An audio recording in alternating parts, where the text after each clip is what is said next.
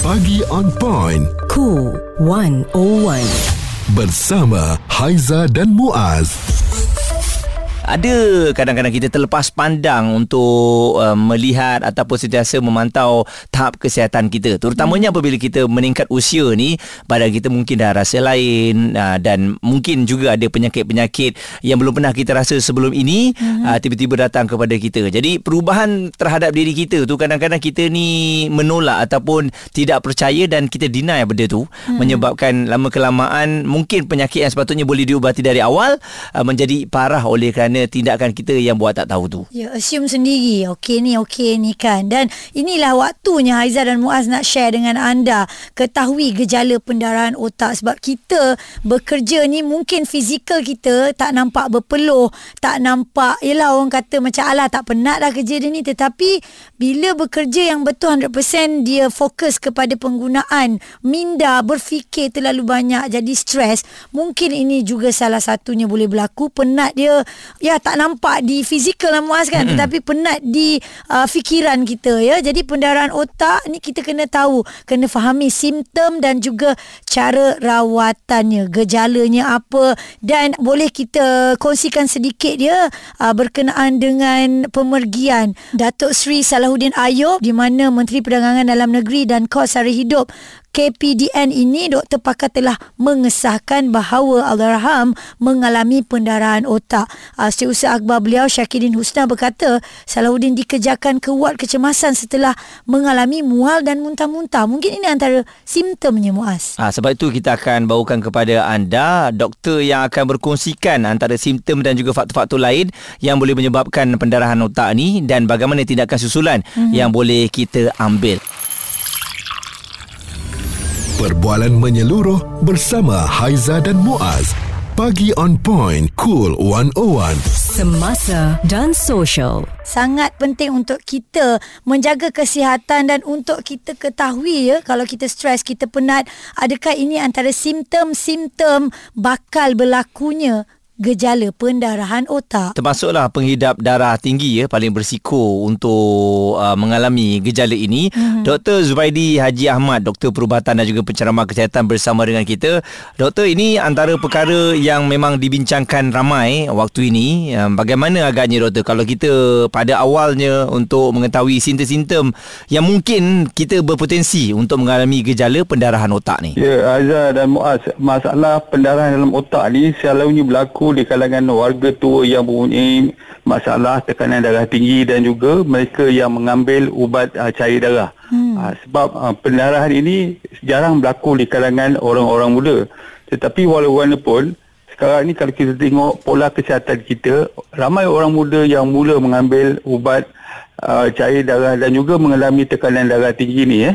Uh, disebabkan oleh uh, antaranya ialah cara hidup lah ataupun lifestyle mereka yang berubah tidak seperti mana uh, datuk nenek kita dulu.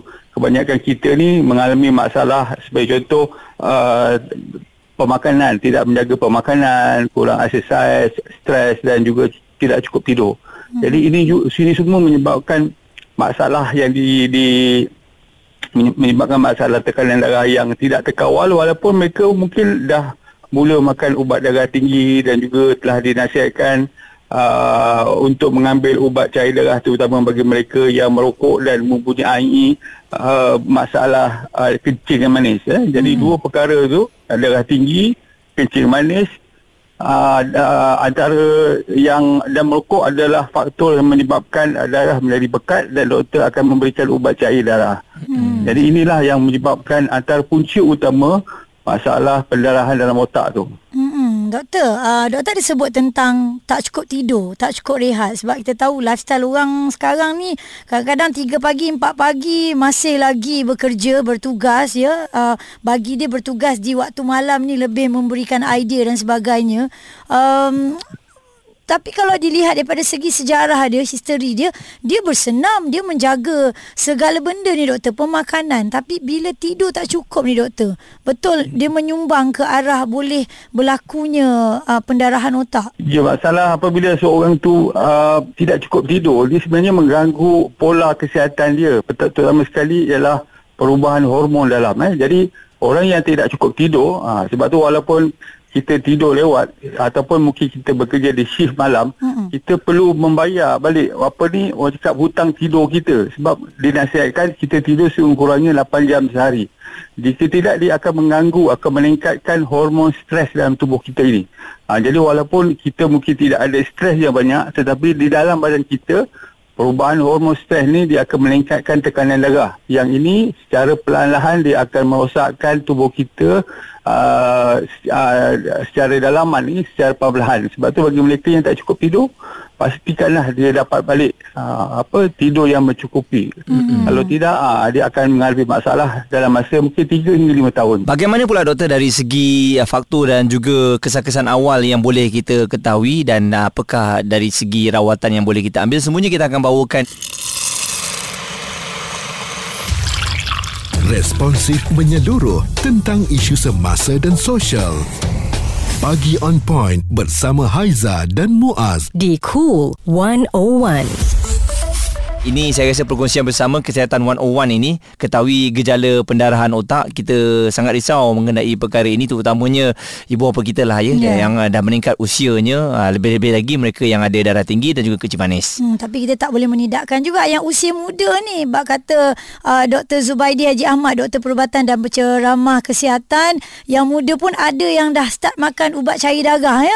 Pengidap darah tinggi juga paling berisiko pembuluh darah otak pecah. Doktor, kita nak kenal pasti apakah simptom, apakah tanda yang kita ni dah ke arah itu doktor. Mungkin sebab mungkin kalau kita nampak lah kita pening sikit-sikit ataupun kerap pening, uh, mata sebelah tu kadang tak boleh buka, orang kata migraine dan sebagainya. Adakah itu tanda-tanda ataupun itu penyakit ataupun sakit kepala biasa je? Ya, pendarahan dalam otak ni selalunya bermula uh, dengan tanda sakit kepala yang uh, sangat kuat, dan ia sebenarnya tidak dapat diredakan dengan uh, memakan ubat tahan sakit. Selalunya kalau kita ada migraine, sakit kepala sebab stres, tak cukup tidur dan sebagainya, kadang-kadang kita ambil ubat sikit kan, ubat tahan sakit, jumpa hmm. doktor, jumpa, cuba bagi ubat tahan sakit, dia akan reda.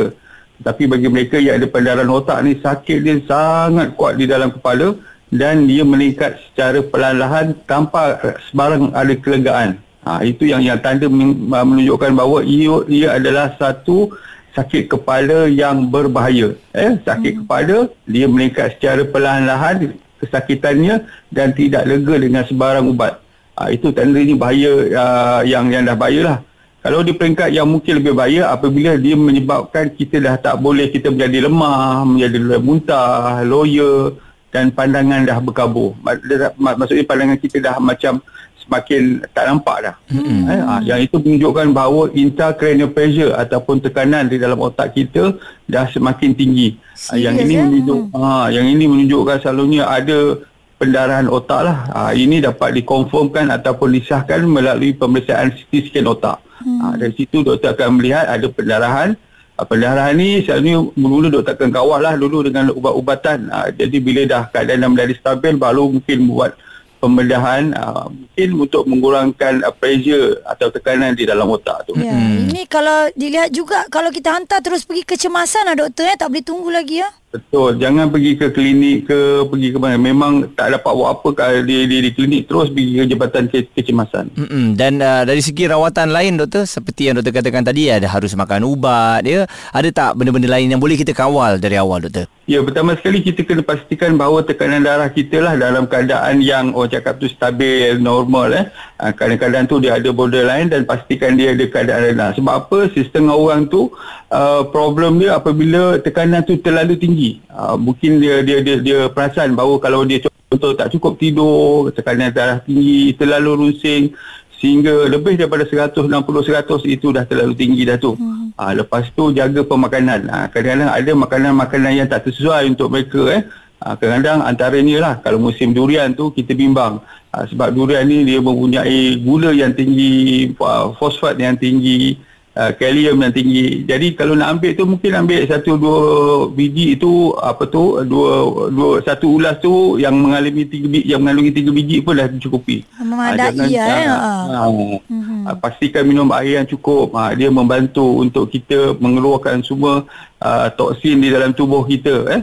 dan juga tidur, stres kena kawal. Doktor Zubaidi Haji Ahmad, doktor perubatan dan penceramah kesihatan, dekat sini kita kena cakna lah uh, sebaik-baiknya untuk setahun tu dua kali kita buat check up. Kalau mm-hmm. kita rasa kita punya kesihatan okey lah, tapi kalau kerap uh, uh, pening kepala, muntah, ada gejala-gejala yang disebutkan oleh doktor tadi, itu anda kena terus pergi bahagian kecemasan hospital. Input yang telah dikongsikan tadi saya minta sangat ya untuk kita kongsikan kepada ibu bapa kita lah, eh. mungkin ada terlepas pandang kadang-kadang uh, suruh periksa tekanan darah tinggi tu, tak ada mesin tu kat rumah, dia buat tak tahu je kan. Ha, jadi itu yang penting pemantauan kendiri.